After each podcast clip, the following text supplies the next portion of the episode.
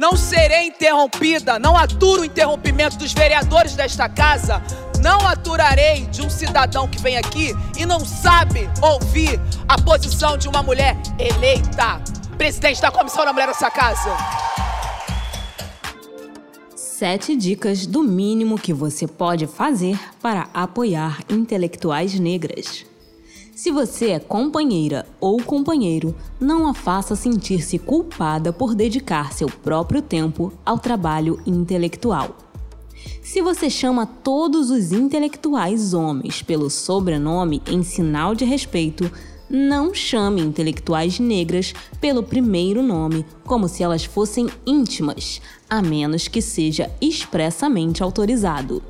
Não desvie uma discussão para o que uma intelectual negra está vestindo, a menos que ela inicie o assunto. Nossas mentes são brilhantes.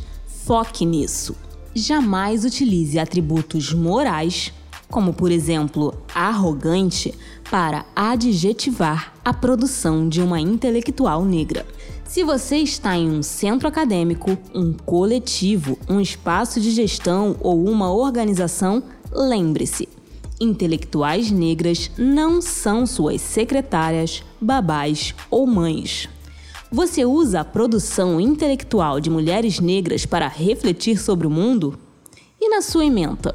Pense sobre isso. Não a interrompa, porque, queridos, não seremos interrompidas. Você está ouvindo o Não Serei Interrompida um podcast que vai mobilizar diferentes gerações de intelectuais e ativistas e articular uma rede representativa, onde a voz das mulheres negras é a ferramenta principal no processo de transformação social. Eu sou a Thay, doutorando em educação, desde sempre trabalhando com educação antirracista e movimento negro, e me afirmando enquanto uma intelectual negra aí na pista. E eu, a Fefa, uma preta enrolada, historiadora, produtora, comunicadora e a dona da voz aqui na Nua Podcasts. Para uma experiência ainda mais completa do Não Serei Interrompida, segue a gente lá no Instagram, arroba Lima e arroba Preta da Voz. E se você quer ser parte da nossa rede aqui no Não Serei Interrompida, manda um e-mail pra gente nsi@nuapodcast.com.br, com elogios, críticas, sugestões de pauta para a próxima temporada. A gente também quer ouvir vocês. E se você gostar desse episódio, indica para mais uma pessoa e nos ajude a aumentar ainda mais essa rede de mulheres negras reeducando a sociedade. Aqui, tome minha boca para que eu só fale aquilo que eu deveria dizer. A caneta, a folha, o lápis agora que eu comecei a escrever. Jogo só vale quando todas as partes puderem jogar. Sou mulher, sou preta, essa é minha treta. Me deram um palco e eu vou cantar. Pela tia que é silenciada, dizem que só a pia é seu lugar. Pela mina que é de quebrada, que é violentada e não pode estudar. Canto pela preta objetificada, gostosa, sarada que tem que sambar. A dona de casa limpa, lava e passa, mas fora do lar não pode trabalhar. A dona de casa limpa, lava e passa, mas fora do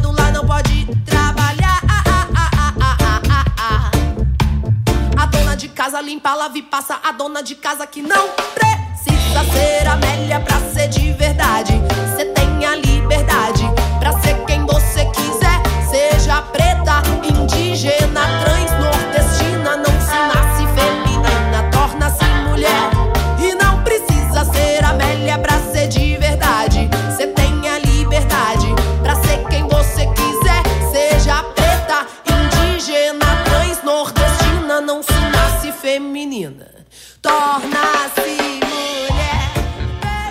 então, galera, é com muito orgulho e gratidão que nós estamos iniciando o último episódio da primeira temporada do Não Serei Interrompida podcast. E a gente está muito feliz de ter chegado até aqui com vocês, ouvintes que acompanharam a gente durante toda essa jornada. Nós, da equipe Nua Podcasts, vamos fazer aquela pausa merecida mas vocês não precisam ficar tristes, porque em 2021 teremos a estreia da nossa segunda temporada, além de muitas novidades que vão pintar aí na Nua Podcast. Enquanto essas novidades não chegam, vocês podem revisitar os debates dessa primeira temporada nas postagens e relançamentos que vão acontecer em nossas redes sociais. Só seguir lá, arroba Nua Podcasts, com S no final. E no Twitter pode procurar também o arroba não underline serei. E fiquem atentos que em breve teremos o lançamento da página do Não Serei Interrompida lá no Instagram. Bom, Thay, mas vamos lá. Conta pra gente qual é o tema de hoje. Então, Fefa, nesse último episódio a gente retorna para a discussão que deu início ao programa, as intelectuais negras, só que dessa vez para falar sobre o nosso tempo útil. E quem serão as nossas convidadas? Sendo entrevistada, a gente tem a Eva Bahia, que é graduada em administração, coordenadora geral do Instituto Búzios e militante do movimento negro. E como referencial, a gente tem um texto da Bell Hooks, que é autora, professora intelectual e militante do movimento negro nos Estados Unidos. O texto que a gente vai usar é o Intelectuais Negras, de 1995. Bom, e já que é assim, vamos ouvir o que a nossa entrevistada tem a dizer sobre o tema. A gente vai para essas cidades trabalhar, a gente acha que vai estar tá ajudando. Quando a gente mexe com pessoas que necessitam, a gente mexe com privilégios. E nesse segundo projeto, tanto eu como o Lúcio Vasconcelos, sofremos ameaça. Nesse das meninas? Nesse das meninas. Nós sofremos ameaça. E aí eu lhe digo que é uma rede uma rede de organizações e também de organizações que não têm a sustentabilidade, que ah, estão dizendo que vocês não vão fazer o projeto porque está trabalhando com as meninas, porque as meninas têm família, têm história, tem a história em volta, porque o, o, existe também uma lógica do tráfico instalado, e toda vez que você vai trabalhar com meninas, você está trabalhando com o privilégio de alguém, né? Está retirando tirar, colocar elas no tempo útil para elas e retirar o tempo de alguém. Nossa, esse trecho, ele me marcou profundamente. Desde que eu fiz essa entrevista e depois eu fiz a transcrição dessa entrevista e esse trecho não saía da minha cabeça. É uma coisa muito forte que ela diz, né? Que colocar as meninas num tempo útil para elas é retirar o privilégio de alguém. E ela tá falando de uma situação limite ali, né? A Eva foi ameaçada de morte pela organização de um curso de formação para meninas. É, mas isso se reproduz em várias situações do nosso cotidiano, em que o nosso tempo acaba sempre estando a serviço de outras pessoas. Exatamente, Thay. É uma questão bem complexa, né? Porque quando a gente fala de tempo útil das mulheres negras, a gente não está falando aqui de um tempo tirado só para relaxar, dar um passeio na praia, não. A gente está falando de tempo útil até mesmo para trabalhar para si mesma, né? Para formação profissional, a gente está falando de um tempo nosso, tempo útil de fato, não é um tempo de, de aproveitar de qualidade de vida, né? É um tempo de se formar, o tempo de estudar, o tempo de se dedicar ao que você quer ser na vida, né? E isso é incrível, porque hoje em dia, quando a gente fala, né, ah, vou tirar um tempo para mim, a gente fala de um tempo do, do trabalho profissional, um tempo dos estudos. Não, para a mulher negra, o tempo que a gente tira pra gente é o tempo de se dedicar à própria formação, né? A própria pessoa. É o tempo que você não dedica a, ao externo. Na verdade, esse tempo é retirado da gente, né? O tempo da formação é retirado da gente. E hoje, com a pandemia, o tempo tem se apresentado muito fortemente como privilégio. Eu acho que isso ficou escancarado, né? E a pandemia ela aprofundou uma série de desigualdades. Enquanto a gente tem uma narrativa para alguns de que esse é um tempo, é uma grande pausa que a gente tem e que a gente está reservando para si, para nossa formação, para o investimento pessoal em autoconhecimento, isso vai deixando emergir ainda mais marcadamente a desigualdade do uso do tempo das mulheres negras para si mesmas, né? Quando a gente pensa, por exemplo, no campo da pesquisa acadêmica, que é o, o campo em que eu mais atuo, né? É, essas desigualdades elas são extremamente marcadas pelo gênero e pela raça. Bom, já que você está falando sobre isso, vou trazer aqui o levantamento realizado pelo movimento Parent in Science durante o isolamento social relativo à Covid-19. Produtividade acadêmica durante a pandemia. Efeitos de gênero, raça e parentalidade. Parenting Science 2020. Podemos pensar sobre alguns dados estatísticos. Apenas 3,4% das mulheres negras com filhos que responderam o levantamento disseram estar conseguindo trabalhar, enquanto o percentual de homens brancos com filhos é de 15%. 46,5% das mulheres negras com filhos produziram artigos como planejado, um número bem próximo do das mulheres negras sem filhos, 48,7%, enquanto homens brancos sem filhos foram 77% e com filhos 67,2%. E isso leva a gente a pensar sobre o que a Eva Bahia ressalta lá quando ela diz que colocar uma mulher negra, uma menina, num tempo útil para ela mesma, sempre mexe com o privilégio de alguém. Nesse caso aí, essa pesquisa do Parenting Science está falando especificamente do trabalho acadêmico. Então, é um trabalho recompensado, não é as mulheres negras estão descansando o suficiente? Não, não é isso. É as mulheres negras, na verdade, a pesquisa é mais geral e ela traz esses dados de gênero e de raça e de parentalidade, que é o, o principal da pesquisa. Mas a questão é, essas pessoas estão tendo tempo para desempenhar o trabalho que lhes garante sustento.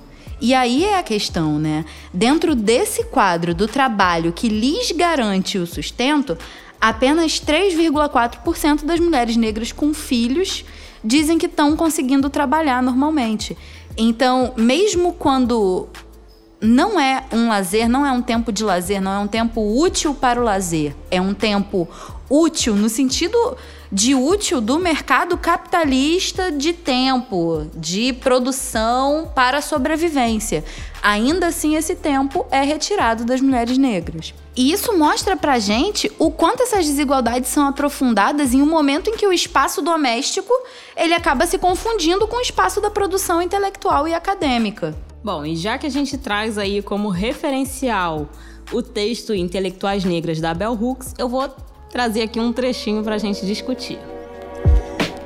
Nas conversas com acadêmicas e não acadêmicas negras, um dos temas constantes que vinha à baila era o receio de parecer egoísta.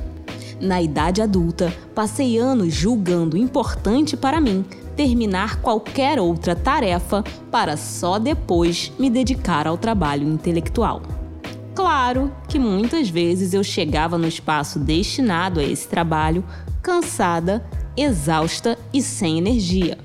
A socialização sexista inicial que ensina às negras, e na verdade a maioria das mulheres, que o trabalho mental, trabalho esse que demanda o empenho de tempo, tem de ser sempre secundário aos afazeres domésticos, ao cuidado dos filhos ou a um monte de outras atividades servis, tornou difícil para elas fazer do trabalho intelectual uma prioridade essencial, mesmo quando suas circunstâncias sociais ofereciam de fato recompensas por essa atividade.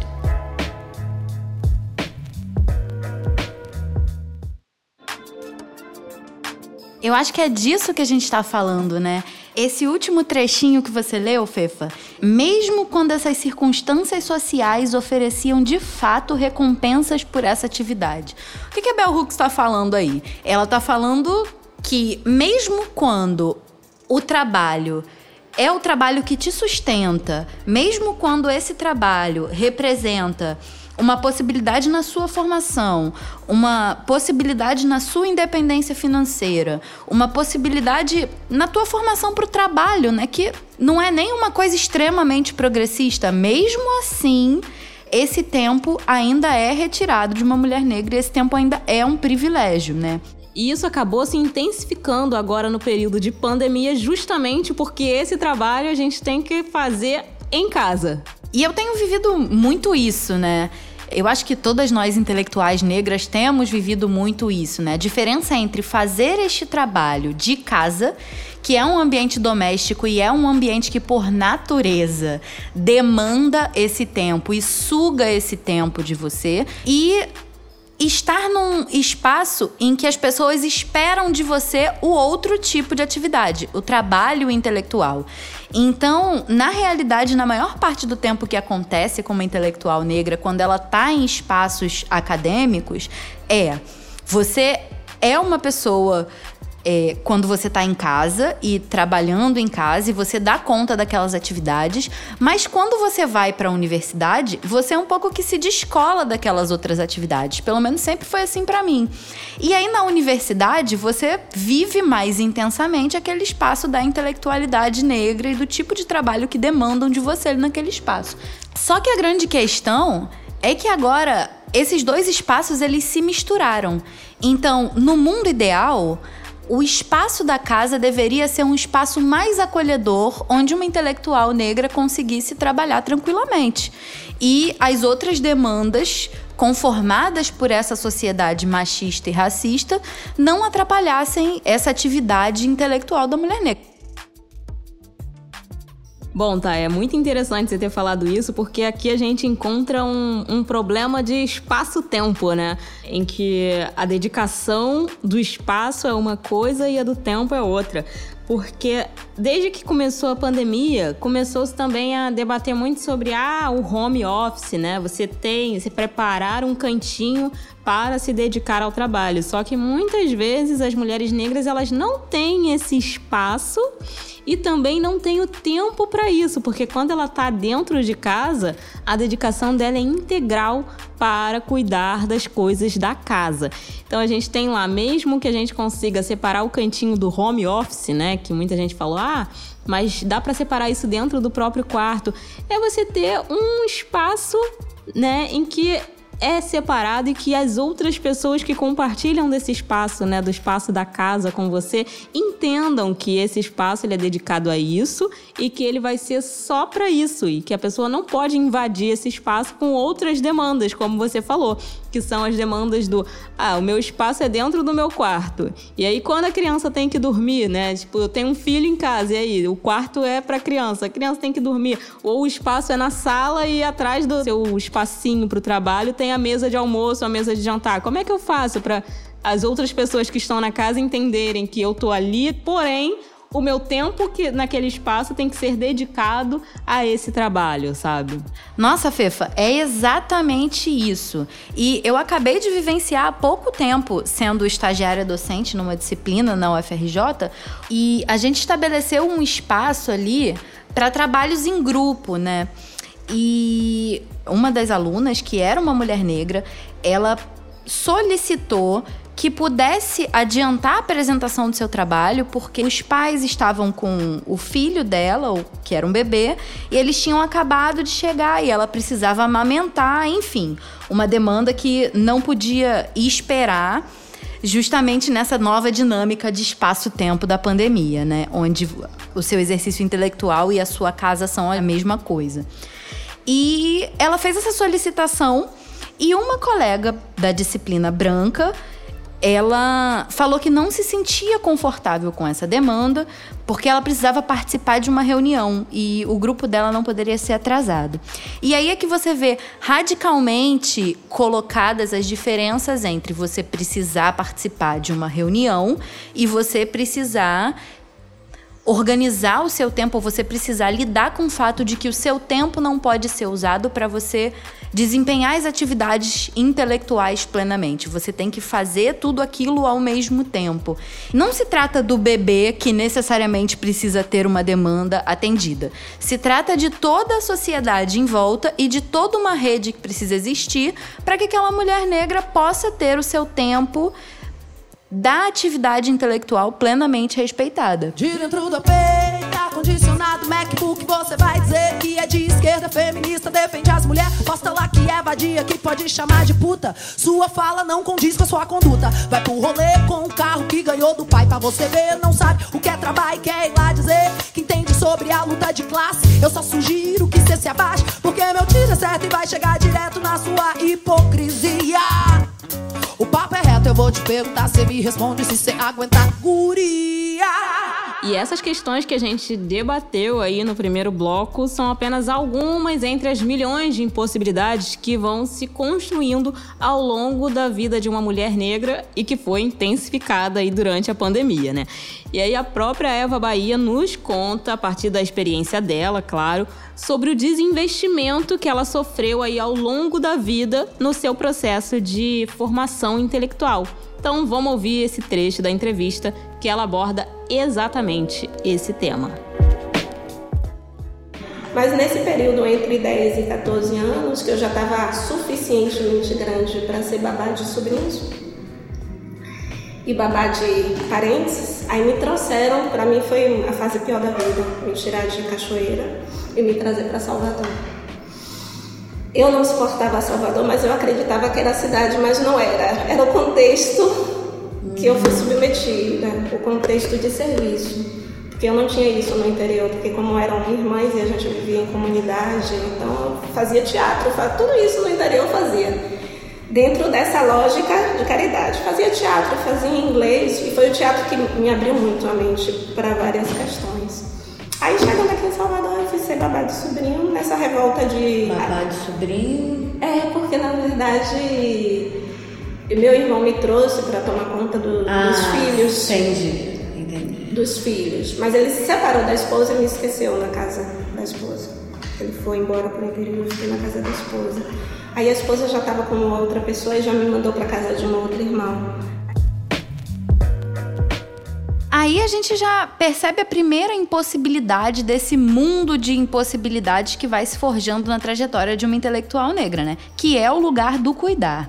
O que a gente percebe é que a Eva, na infância, foi desincentivada a aplicar o seu tempo em si mesma e na construção da sua própria identidade, dos seus gostos, das suas habilidades. Ela foi desincentivada a ter um tempo para ela mesma. E aí para passar a aplicar esse tempo no cuidado com outras pessoas. Ela fala até aí, né? Babá de sobrinho e babá de parentes, né? Então ela tem que deixar de aplicar o tempo dela nela mesma para passar uma dinâmica, um contexto de serviço.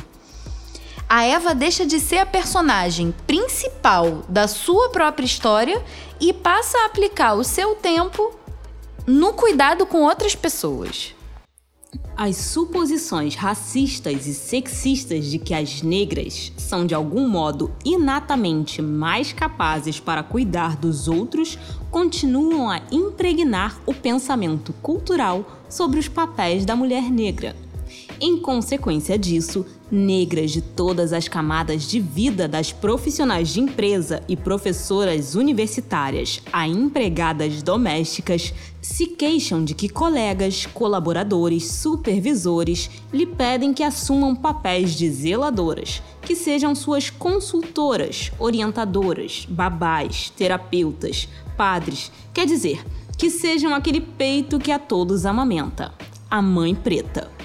Embora essas negras não sejam mais obrigadas pelas práticas trabalhistas, exploradoras e racistas a servir apenas em empregos julgados servis, espera-se que limpem a sujeira de todos.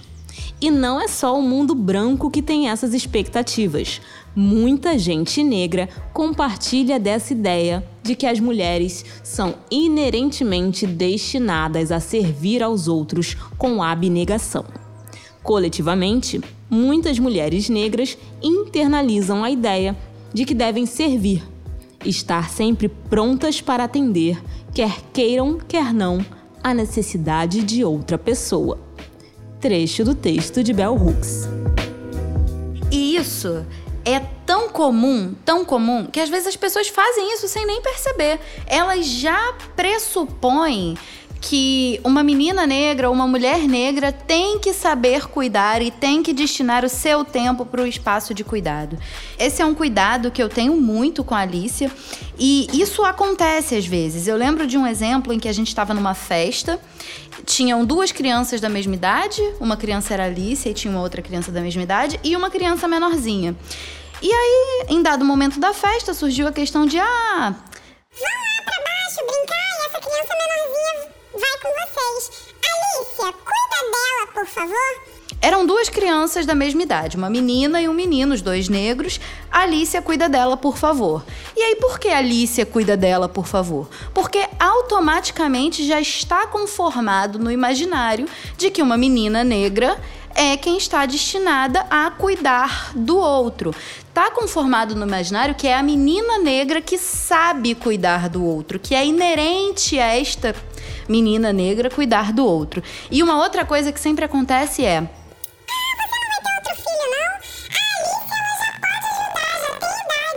Não, não é assim que funciona.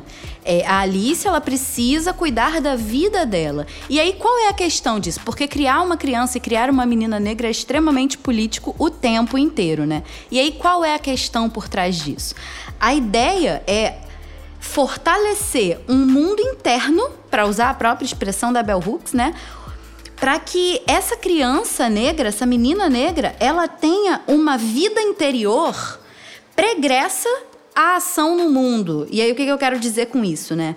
É dessa maneira que uma menina negra, fortalecendo uma vida interior dentro dela de reflexão, de pensamento, que ela vai se conhecer o suficiente e vai se tornar forte o suficiente para agir no mundo sem se submeter às vontades e às necessidades das outras pessoas, porque ela desenvolveu um mundo suficientemente forte e que ela conhece as suas próprias vontades, né? E isso é muito fundamental. E aí, linkando essa questão com a questão da intelectual negra, né? Isso é muito fundamental, porque uma das partes mais difíceis de ser uma intelectual negra é ficar parado, sentado na frente de um computador ou no momento em que você está sozinha com você mesma, vivendo um mundo interno ali para reflexão.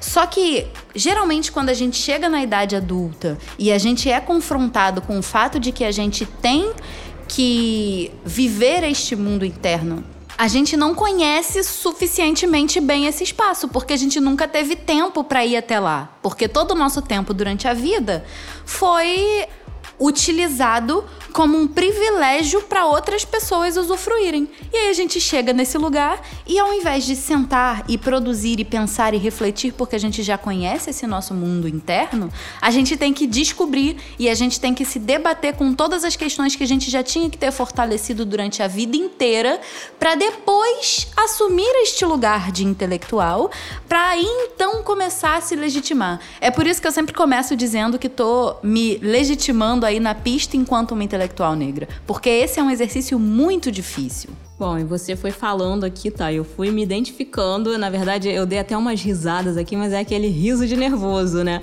Que eu me identifiquei muito em alguns momentos, assim, principalmente no relato que você falou da Alice. Eu lembrei de alguns momentos, assim, da minha vida em que isso ficou muito evidente, só que é como muita gente falava, né? Eu sempre fui uma pessoa de temperamento muito forte, muito cheia de si né? Que era, um, era uma crítica, mas as pessoas sempre falavam isso. Você é muito cheia de si, você. Porque eu sabia o que eu queria e eu sabia que aquele não era, aquela não era a minha tarefa, né? Por mais que eu ainda tenha internalizado muita coisa, é, né? Dessa coisa do servir, eu sabia que não era essa a minha missão na vida, o que eu queria da minha vida. Mas eu sempre recebia muitas críticas e ouvi de muita gente, principalmente das minhas avós, que eu tinha que cuidar da minha mãe quando ela estava grávida, que eu tinha que cuidar, ajudar a minha mãe, ajudar as minhas irmãs mais velhas e que eu tinha que fazer, que eu tinha que é, cuidar da minha irmã mais nova e dos meus irmãos mais novos, né? E claro, fiz de fato, ajudei muito a minha mãe, fiz muito mais do que uma criança de 12 anos deveria fazer. A gente brinca muito até com isso aqui com a Alicia, né? Com 12 anos, eu já levava meus irmãos na escola e já ia no mercado fazer compra. Por que, que a Alicia não pode? Mas é sempre, a gente sabe que é uma brincadeira, porque é um absurdo, assim. Com 12 anos, uma criança não tem a obrigação de cuidar, ainda que sejam os seus irmãos mais novos, né? E isso a minha vida inteira eu vi ser negado, assim. Eu, eu deixava de ir. É interessante isso, né? Porque na quinta série, né, eu já tinha certeza de que eu queria ser radialista. E eu tinha essa certeza porque tinha uma rádio na minha escola.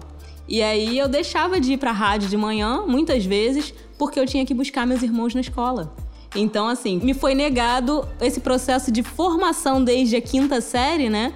Eu consegui, com muito custo, continuar nesse processo, porque eu tinha que buscar meus irmãos na escola, limpar a casa, comprar o pão, eu tinha que fazer essas coisas. E aí eu não podia fazer ter esse processo de formação desde a quinta série. Então eu demorei muito mais tempo para me formar, para ter essa, esse aprendizado no rádio, justamente porque eu tive que me dedicar a, a cuidar dos outros. É, o espaço intelectual e o espaço da vivência interior que é atrasada ou negada muitas vezes. É, eu tô comentando isso, mas é uma coisa que a gente hoje em dia até todo mundo debocha da minha cara, né? Às vezes com, de uma forma muito até desrespeitosa, mas a gente hoje em dia já ri disso e já entende que isso de fato aconteceu. E elas falam que eu tinha a síndrome da Cinderela, porque eu sempre brigava falando que eu não ia fazer, porque eles me obrigavam a fazer mais do que eu precisava, do que eu tinha que fazer, do que era minha responsabilidade enquanto irmã do meio, né? E aí a gente hoje fala, ah, a Stephanie tem a síndrome da Cinderela e de fato, assim, é, eu tenho mesmo e não, não sou obrigada.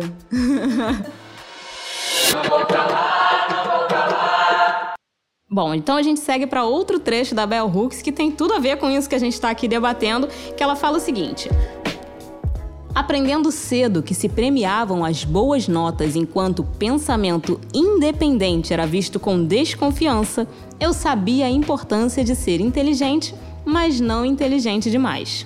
Ser demasiado inteligente era sinônimo de intelectualidade, e isso era motivo de preocupação, sobretudo se se tratasse de uma mulher. Para uma criança inteligente nas comunidades negras de classe inferior e pobre, fazer perguntas demais, falar ideias que diferiam da visão do mundo predominante na comunidade, dizer coisas que os negros adultos relegavam ao reino do indizível, era um convite ao castigo e até ao abuso. O que leva a gente para aquela coisa que eu falei, né? Que chamam de a síndrome da Cinderela e o que falavam de mim lá que eu era muito cheia de mim, né? Cheia de si.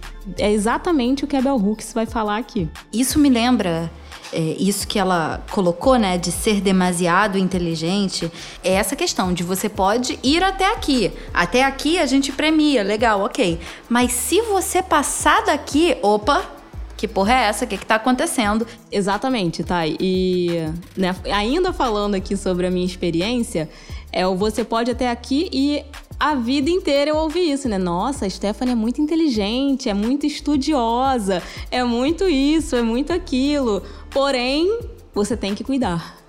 Isso me lembra aquele trecho da Chimamanda, que inclusive foi sampleado pela Beyoncé na música dela, Flawless, que e a Chimamanda vai dizer assim: é, ensinamos as meninas a se encolherem, a se diminuírem, dizendo-lhes: você pode ter ambição, mas não muita. Deve almejar o sucesso, mas não muito, senão você ameaça o homem. E aí é que tá, né? Aqui a gente tá falando diretamente da ameaça ao homem, sim. Mas não é só o homem, né? As estruturas que contam com o fato de você ser servil e que se beneficiam dessa postura de serviço, de cuidado e de empenho do seu tempo em outras coisas que não você mesma, elas ficam extremamente é, abaladas e extremamente receosas que você perceba que o seu tempo é seu. Então é sempre isso. Você pode ser inteligente, porque ser inteligente traz compensação para toda essa estrutura. Mas você não pode ser inteligente demais, porque isso começa a ruir a estrutura. Você pode ser ambiciosa. Porque ser ambiciosa te leva para caminhos que beneficiam todo mundo que está ao seu redor. Mas se você é ambiciosa demais, ou se você trabalha demais, ou se você dedica tempo demais para o seu trabalho, você começa a tirar esse privilégio que as outras pessoas usufruem do seu tempo. Então elas vão ter só o tempo delas mesmas para administrar, porque o seu vai ser seu. Só que se o seu tempo é seu, quem é que vai fazer toda uma série de coisas que você estava responsável por cuidar?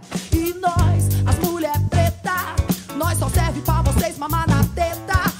Ama de leite dos brancos. Sua avó não hesitou quando mandou a minha lá pro tronco. Quantas vezes você correu atrás de um busão pra não perder a entrevista? Chega lá e ouvi um, não insista, a vaga já foi preenchida, viu? Você não se encaixa no nosso perfil.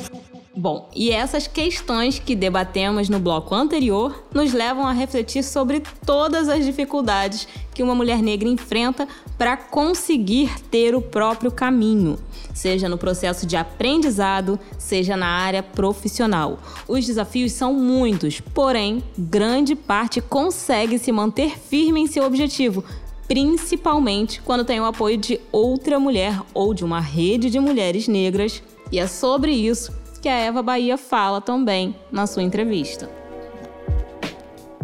Meu irmão que mora no Caribe há 30 anos, 32 anos. Onde? No Caribe, em Sambarte.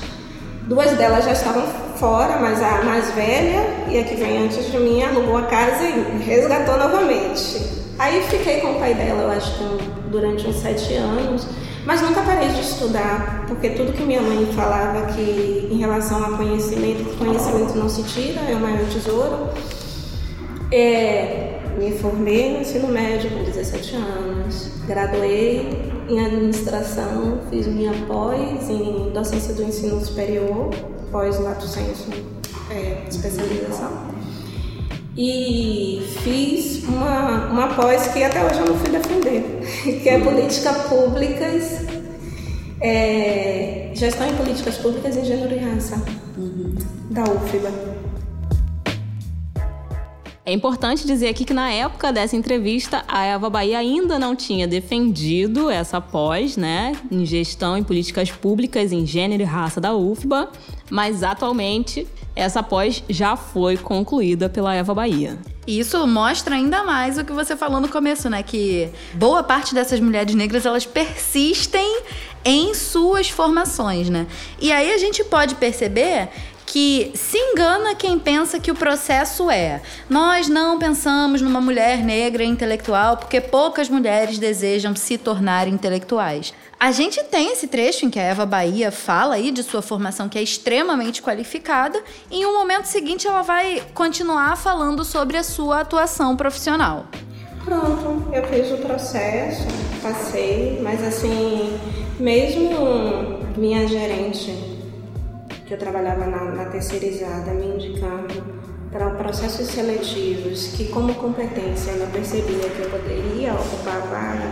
Quando eu me esbarrava na empresa que tinha que fazer o processo seletivo, só diziam ela que não tinha um perfil, né? E ela dizia: como não tem perfil?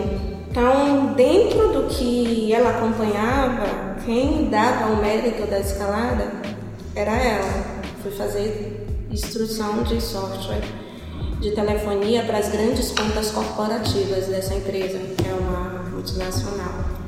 E é muito duro, e, mas graças a Deus eu já estava afiada com o discurso do movimento negro. Quando você chega no local para poder dar um, um treinamento, porque quem toma o treinamento é o gestor financeiro, a diretoria e o proprietário. Primeiro lugar, a questão machista, né? A misoginia. Mas existiam diretores que quando chegava que sim, pode entrar aí o, o técnico do que chamava técnico residente de treinamento. E aí na hora que chegava, sim, cadê o rapaz? Sou eu, sou eu que vou fazer o, o treinamento. Como eu, eu, meu tom de voz é baixo. E quanto mais irritada eu estou, mais baixo eu falo e mais devagar eu falo, né? Porque eu tenho medo da minha ira. Eu sou uma filha de, de Xangô e de Iemanjá Monté. Xangô anda com dois machados, né? eu nunca passei a justiça, eu peço misericórdia. E eu dizia a eles, eu dizia a eles assim, senhor, eu que vim dar o treinamento, podemos começar. E você sabe? Sim, se o senhor permitir, mas eu não posso fazer o treinamento com você. Aconteceu isso umas três vezes de ser recusado. Tá bom. Ótimo, né? Porque a empresa me pagava por hora para dar o treinamento. Geralmente eu fazia duas visitas por dia. O senhor pode assinar aqui escrever dentro dessa minha ficha. Por que o senhor não pode tomar o treinamento? Ah, eu quero que mande outra pessoa. Na Bahia, quem dá o treinamento sou eu. E realmente quem dava o treinamento era eu aqui na Bahia. Porque a empresa ficava em Brasília, tinha técnicos residentes no Rio, em São Paulo, em Santa Catarina e aqui, por causa dos clientes, dos clientes da carteira de cliente. E aí, dois assinaram. Botaram motivos que não, mas o racismo velado, para mim, estava evidente. Olha só, esse relato ele evidencia exatamente como a sociedade exclui, veta, extingue de diversas maneiras a possibilidade de mulheres e, sobretudo, mulheres negras de vislumbrarem um caminho de ascensão. E aí, ascensão profissional, ascensão intelectual, mesmo quando ela é extremamente capacitada para tal. Ou seja, seja inteligente, mas não inteligente demais. Seja inteligente, mas não ameace o status quo. Seja inteligente, mas não use o seu tempo para investir em você mesma. Apesar do testemunho histórico de que as negras sempre desempenharam um papel importante como professoras, pensadoras, críticas e teóricas culturais da vida negra, em particular nas comunidades segregadas, muito pouco se escreveu sobre intelectuais negras. Quando a maioria dos negros pensa em grandes mentes, quase sempre invoca imagens masculinas. Sempre que peço às minhas alunas que citem intelectuais negros sem solicitar que os especifiquem pelo gênero, elas invariavelmente citam nomes de homens. Du Bois, Delaney, Garvey, Malcolm X e até contemporâneos como Cornel West e Henry Louis Gates. Se peço que os especifiquem por gênero, citam de saída os nomes desses negros e hesitam na busca mental a nomes de negras. Após longa pausa, começam a citar escritoras negras contemporâneas famosas, em geral, Alice Walker ou Toni Morrison. Vez por outra, aparece na lista o nome de Angela Davis. Bell Hooks. E é muito curioso e é até cíclico, eu diria, que a gente esteja debatendo isso no último episódio, quando lá no episódio piloto a gente falou da Maria de Lourdes Vale Nascimento, uma das fundadoras do Teatro Experimental do Negro, mas que geralmente é relegada ao esquecimento, ao passo que o único nome que vem à mente, ou ao menos o nome que vem à mente mais imediatamente quando a gente fala do TEM, é o de Abdias do Nascimento. É, e isso é muito significativo de como a sociedade já está condicionada a valorizar a atuação de homens, e aí, quando a gente pensa na questão racial, de homens negros, é, em detrimento da atuação intelectual, política e social de mulheres negras, né? E se você ainda não ouviu o episódio piloto do Não Serei Interrompida, corre lá para saber do que a gente está falando aqui. Ah, tá. E tem um trecho da Bell Hooks que eu acho que você vai gostar de falar um pouquinho sobre também. Vou citar aqui o texto. A subordinação sexista na vida intelectual negra continua a obscurecer e desvalorizar a obra das intelectuais negras. Por isso é tão difícil as alunas nos citarem. Meu Deus do céu, é isso, é isso, né? É uma sequência perfeita dessa ideia de porque as pessoas não conseguem lembrar de mulheres negras, de intelectuais negras, quando elas vão citar, né? Não é porque, ai meu Deus, eu sou extremamente opressora por não lembrar de uma mulher negra. É porque toda a sociedade se organiza de forma a obscurecer e desvalorizar a produção intelectual de mulheres negras. Essas opressões e esse mundo de impossibilidades vai se forjando em todos os espaços. Esse texto da Bell Hooks, Intelectuais Negras, que a gente está discutindo hoje no último episódio dessa temporada do Não Serei Interrompida, é o mesmo texto que eu apresentei no curso de pós-graduação é, da Unirio sobre intelectuais, que tinha como trabalho final a produção de um podcast. Esse trabalho final foi o nosso episódio piloto que todos vocês já ouviram ou vão ouvir a partir de agora. É, foi meio positivo, mas a intenção era essa mesmo. E aí eu cheguei lá nessa disciplina com esse texto que me mobiliza profundamente enquanto uma intelectual negra. Inclusive, esse foi o texto que mais me marcou durante todo o meu processo formativo, desde a graduação ao doutorado. Foi o, o texto que mais fez eu me encontrar enquanto uma intelectual.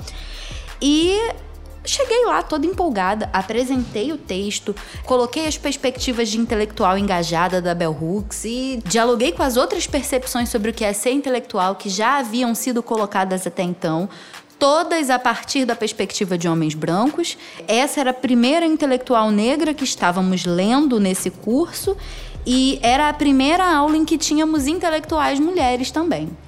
Pois bem, apresentei o meu texto, o meu colega que era debatedor, um colega branco, a primeira coisa que ele falou foi: Esse texto é um pouco peculiar e confuso. peculiar e confuso foi o que ele falou sobre o texto da Bell Hooks. Por quê? Porque quando você pensa em intelectual, você está muito acostumado com a experiência de homens brancos. Então, tudo que seja feito, tudo que seja produzido, escrito, pensado, refletido em moldes e padrões de experiência que estejam fora da experiência de homens brancos, não são considerados intelectualidade de mulheres negras. São considerados defeitos, são considerados peculiar e confuso. E e esse nem foi o único episódio em que esse obscurecimento e essa desvalorização da obra de intelectuais negras aconteceu para usar as próprias palavras da Bell Hooks. Num outro momento, a gente discutiu um artigo da Ana Flávia Magalhães. Inclusive, a gente já trabalhou aqui, né, com as entrevistas da Ana Flávia Magalhães. A Ana Flávia ela ganhou um prêmio de tese da CAPES, que é um prêmio importante para reconhecimento da sua produção intelectual. Ela ganhou esse prêmio recentemente porque a sua tese é uma tese muito importante. E naquela disciplina a crítica foi: nossa, a escrita dela é esquisita, né? Ela já vai colocando as coisas, não tá no padrão que a gente está acostumado. Claro, porque esse padrão é um padrão de escrita de homens brancos. Então é isso. Quando você não tem como desqualificar o conhecimento produzido por uma mulher negra, você vai desqualificar o quê? A forma com que ela escreve, a forma pela qual ela se manifesta ou o fato de o que ela faz não é intelectualidade, não é produção acadêmica, é militância. E é isso, tá? E aí a gente tocou no ponto que eu acho que é o nosso ponto de chegada desse programa, que vai falar exatamente sobre essa questão da forma como as mulheres negras são desvalorizadas no, no campo né, intelectual, no meio acadêmico principalmente, e aí elas acabam entrando num processo de quando se encontram com outras mulheres que estão nessa mesma situação ou que já são ali reconhecidas enquanto intelectuais, que também, né, acabam caindo nessa desvalorização, elas criam um sistema de apoio para que possam seguir juntas na jornada profissional que está totalmente interligada a uma jornada pessoal de grandes dificuldades.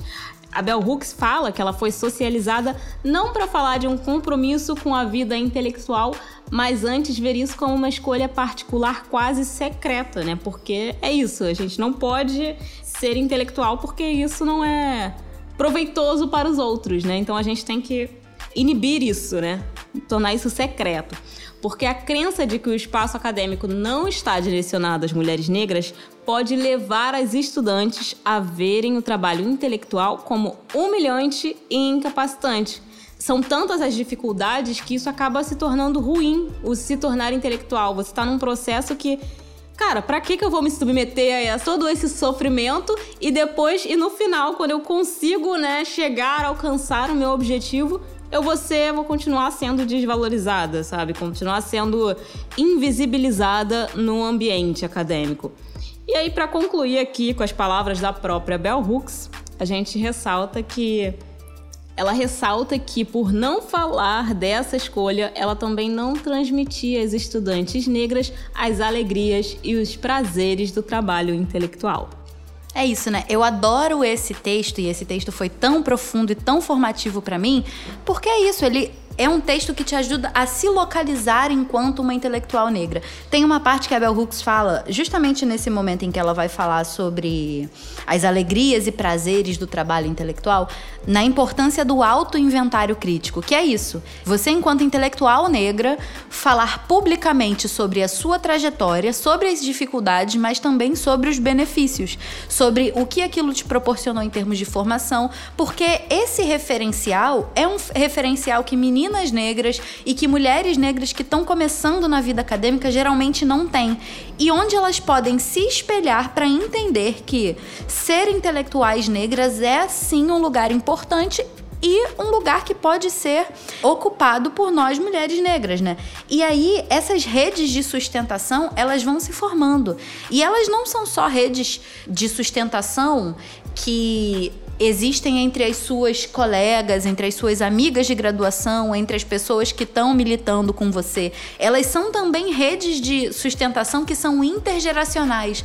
Então você olha intelectuais negras importantes que você admira e você se referencia nelas. E você olha e você percebe o quanto elas impactaram a história do nosso país e o quanto elas impactaram para que outras mulheres negras chegassem a poder ocupar esses espaços de intelectualidade, de poder e de luta e serem reconhecidas. Essas redes elas também são transnacionais quando você tem a Angela Davis aqui no Brasil falando que a Lélia Gonzalez era extremamente importante, mostrando para toda a intelectualidade brasileira negra e marxista que a gente tem que olhar para a Lélia Gonzalez e não só se referenciar na Angela Davis.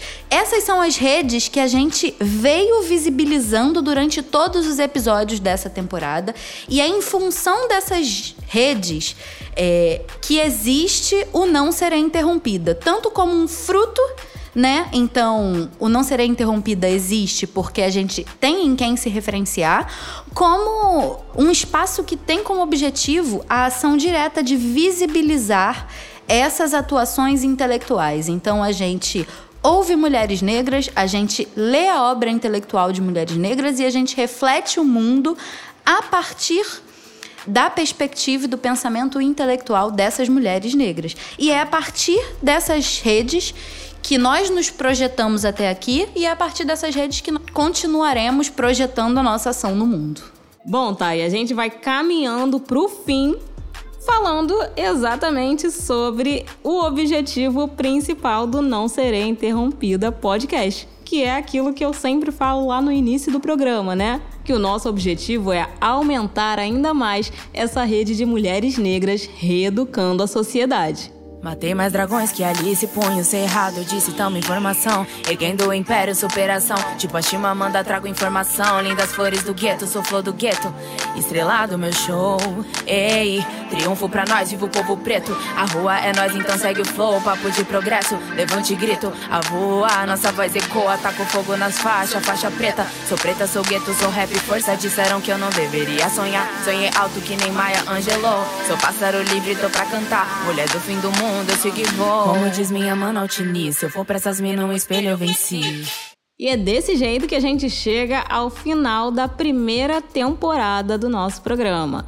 E hoje nós conversamos sobre como o tempo das mulheres negras não é visto como um direito seu, e sim como privilégio a ser explorado pelos outros, o que torna ainda mais difícil o caminho para que as mulheres negras se tornem intelectuais.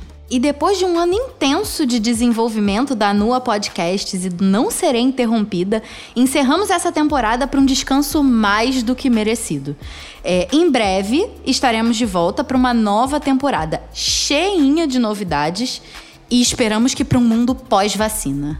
A gente está muito contente por ter chegado até aqui e gratas a todas e todos vocês ouvintes que nos acompanharam durante essa jornada na Podosfera. Esperamos que vocês tenham curtido muito essa temporada e que fiquem ligadinhos lá nas nossas redes, porque, já dando um spoiler aqui, muito em breve nós teremos a segunda temporada do Não Serei Interrompida podcast, como a gente já falou aqui algumas vezes, além de um montão de outras novidades na página da Nua Podcasts, como a inauguração da Casa Nua, com o nosso home studio totalmente renovado e ainda o lançamento da página do Não Serei Interrompida podcast no Instagram. Se você chegou no meio dessa caminhada e ainda não ouviu os episódios anteriores, corre lá no site da Nua nuapodcasts.com.br ou no seu agregador favorito.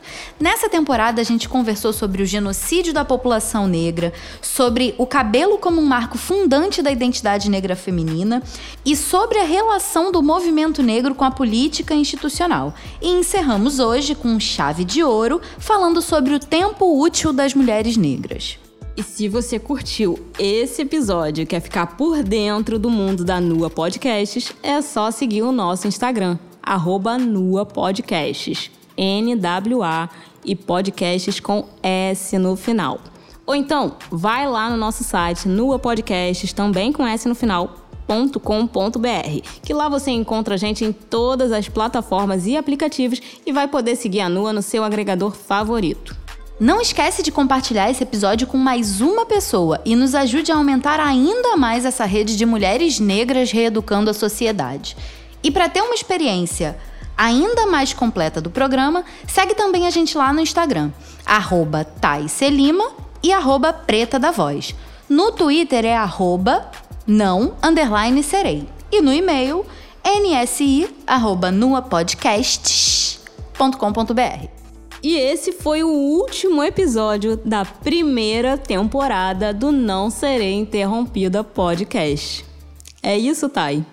É isso. Agradecemos por ouvir o Não Serei Interrompida podcast. Original sem cópia. Mais um que passou, só mais um que passa. Tem que ter habilidade na caça. Tô à vontade levantando a taça. Fique ligeiro, sempre tem quem faça. Achou que eu ia desistir? Vai ter que engolir.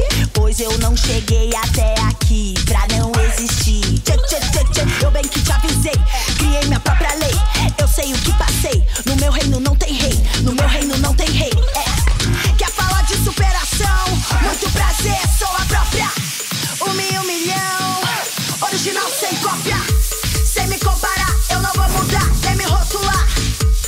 Original sem cópia, original sem cópia.